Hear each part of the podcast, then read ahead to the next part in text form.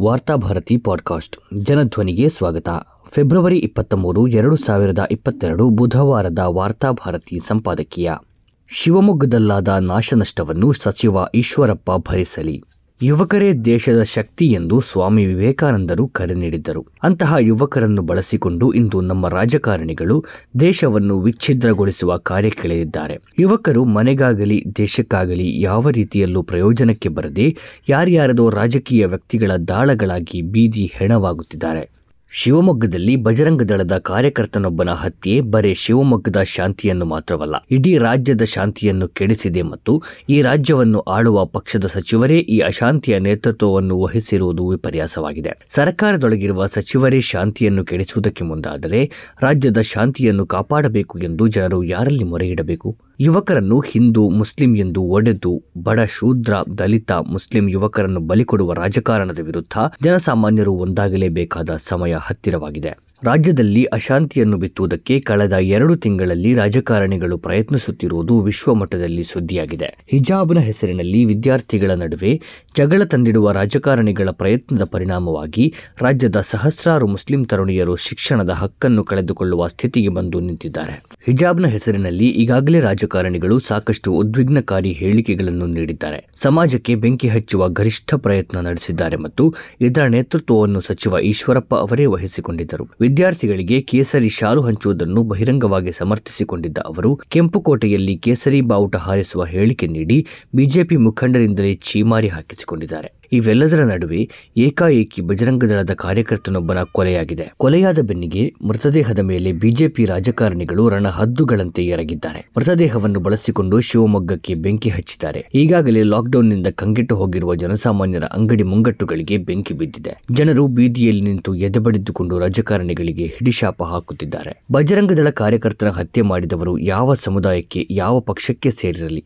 ಅವರಿಗೆ ಶಿಕ್ಷೆಯಾಗಲೇಬೇಕು. ವಿಪರ್ಯಾಸವೆಂದರೆ ಪೊಲೀಸರಿನ್ನೂ ಕೊಲೆಗಾರರ ಹೆಸರನ್ನು ಘೋಷಣೆ ಮಾಡುವುದಕ್ಕೆ ಮುಂಚೆಯೇ ಈಶ್ವರಪ್ಪ ಅವರು ಆ ಕೊಲೆಗೆ ಒಂದು ಸಮುದಾಯವನ್ನೇ ಹೊಣೆ ಮಾಡಿ ಹೇಳಿಕೆಗಳನ್ನು ನೀಡತೊಡಗಿದರು. ಅತ್ಯಂತ ಪ್ರಚೋದನಕಾರಿ ಹೇಳಿಕೆಗಳನ್ನು ನೀಡಿದರು. ಪೊಲೀಸರು ಇನ್ನೂ ತನಿಖೆ ನಡೆಸುತ್ತಿರುವಾಗ ಇದು ಒಂದು ನಿರ್ದಿಷ್ಟ ಸಮುದಾಯದ ಜನ ಮಾಡಿದ ಕೊಲೆ ಎನ್ನುವುದು ಇವರಿಗೆ ಹೇಗೆ ಗೊತ್ತಾಯಿತು? ಕೊಲೆಗಾರರಿಗೆ ಧರ್ಮವಿಲ್ಲ.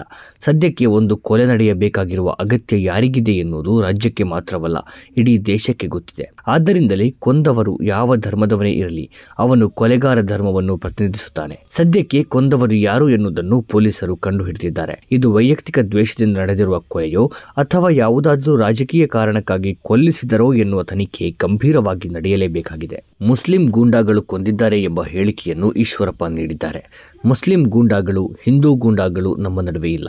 ಆದರೆ ಬಿಜೆಪಿಯ ಗೂಂಡಾಗಳು, ಕಾಂಗ್ರೆಸ್ನ ಗೂಂಡಾಗಳು, ಎಸ್ಡಿಪಿಐಯ ಗೂಂಡಾಗಳು ಇದ್ದಾರೆ. ಯಾಕೆಂದರೆ ಯಾವುದೇ ಧರ್ಮ ಗೂಂಡಾಗಿರಿಯನ್ನು ಈವರೆಗೆ ಬೋಧಿಸಿದ್ದಿಲ್ಲ. ಧರ್ಮ ಪ್ರಚಾರಕ್ಕೆ ಗೂಂಡಾಗಳ ಅಗತ್ಯವೂ ಇಲ್ಲ.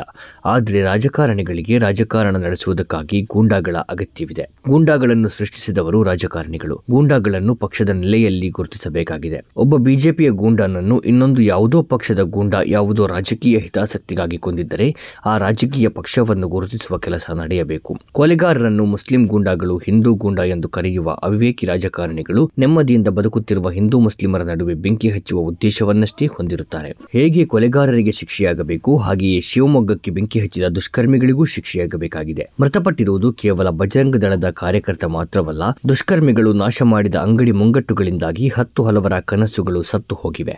ಆದ್ದರಿಂದ ಶಿವಮೊಗ್ಗಕ್ಕೆ ಬೆಂಕಿ ಬೀಳುವುದಕ್ಕೆ ಕಾರಣರಾದ ಕಾರ್ಯಕರ್ತರು, ಅವರನ್ನು ಪ್ರಚೋದಿಸಿದ ರಾಜಕಾರಣಿಗಳು ಮತ್ತು ವಿಫಲವಾದ ಕಾನೂನು ವ್ಯವಸ್ಥೆಯ ಬಗ್ಗೆಯೂ ಜನರು ಪ್ರಶ್ನಿಸಬೇಕಾಗಿದೆ. ಮುಖ್ಯವಾಗಿ ನಿಷೇಧಾಜ್ಞೆ ವಿಧಿಸಿದ ನಗರದಲ್ಲಿ ಮೃತನ ಮೆರವಣಿಗೆ ಮಾಡಲು ಪೊಲೀಸರು ಹೇಗೆ, ಯಾಕೆ ಅನುಮತಿ ನೀಡಿದ್ರು? ರಾಜ್ಯ ಸರ್ಕಾರದ ಒತ್ತಡದಿಂದಾಗಿ ಪೊಲೀಸರು ಅಸಹಾಯಕರಾದರೆ ಮೆರವಣಿಗೆಯ ನೇತೃತ್ವವನ್ನು ಸ್ವತಃ ಈಶ್ವರಪ್ಪ ಅವರೇ ವಹಿಸಿಕೊಂಡಿದ್ದರು ಎಂದ ಮೇಲೆ ನಡೆದ ಎಲ್ಲ ದಾಂಧಲೆಗಳ ಹಿಂದೆ ಅವರ ಕೈಯಿದೆ ಎಂದಾಯಿತಲ್ಲವೇ? ಪ್ರತಿಭಟನೆಯ ಸಂದರ್ಭದಲ್ಲಿ ಯಾವುದೇ ನಾಶ, ನಷ್ಟ ಸಂಭವಿಸಿದರೆ ಅದಕ್ಕೆ ಕಾರಣರಾದವರಿಂದಲೇ ನಷ್ಟ ತುಂಬಿಸಬೇಕು ಎನ್ನುವುದು ಬಿಜೆಪಿಯ ವಾದ. ಉತ್ತರ ಪ್ರದೇಶ ಸೇರಿದಂತೆ ಹಲವು ರಾಜ್ಯಗಳು ಈ ಬಗ್ಗೆ ನಿಲುವನ್ನು ತಳೆದಿವೆ. ರಾಜ್ಯದಲ್ಲೂ ಆ ಕಾನೂನು ಜಾರಿಗೆ ಬರಬೇಕು ಎಂದು ಬಿಜೆಪಿ ನಾಯಕರು ಆಗಾಗ ಹೇಳುತ್ತಾ ಬಂದಿದ್ದಾರೆ. ಹಾಗಾದರೆ ಶಿವಮೊಗ್ಗದಲ್ಲಿ ನಡೆದ ನಾಶ ನಷ್ಟವನ್ನು ಈಶ್ವರಪ್ಪ ಅವರಿಂದ ಸರ್ಕಾರ ತುಂಬಿಸಿಕೊಳ್ಳುತ್ತದೆಯೇ? ಮೃತನ ಸೋದರಿಯೊಬ್ಬರು, ದಯವಿಟ್ಟು ದ್ವೇಷ ರಾಜಕಾರಣಕ್ಕೆ ಬಲಿಯಾಗಬೇಡಿ. ನನ್ನ ತಮ್ಮನಿಗೆ ಒದಗಿದ ಸ್ಥಿತಿ ನಿಮಗೆ ಒದಗದಿರಲಿ. ಹಿಂದೂಗಳಿರಲಿ, ಮುಸ್ಲಿಮರಿರಲಿ, ತಂದೆ ತಾಯಿಗಳಿಗೆ ಒಳ್ಳೆಯ ಮಗನಾಗುವುದಕ್ಕೆ ಪ್ರಯತ್ನಿಸಿ. ಇಂತಹ ರಾಜಕೀಯಕ್ಕೆ ದಾಳಗಳಾಗಿ ಬೀದಿ ಹೆಣ ಆಗಬೇಡಿ ಎಂದು ಮನವಿ ಮಾಡುತ್ತಿರುವ ವಿಡಿಯೋ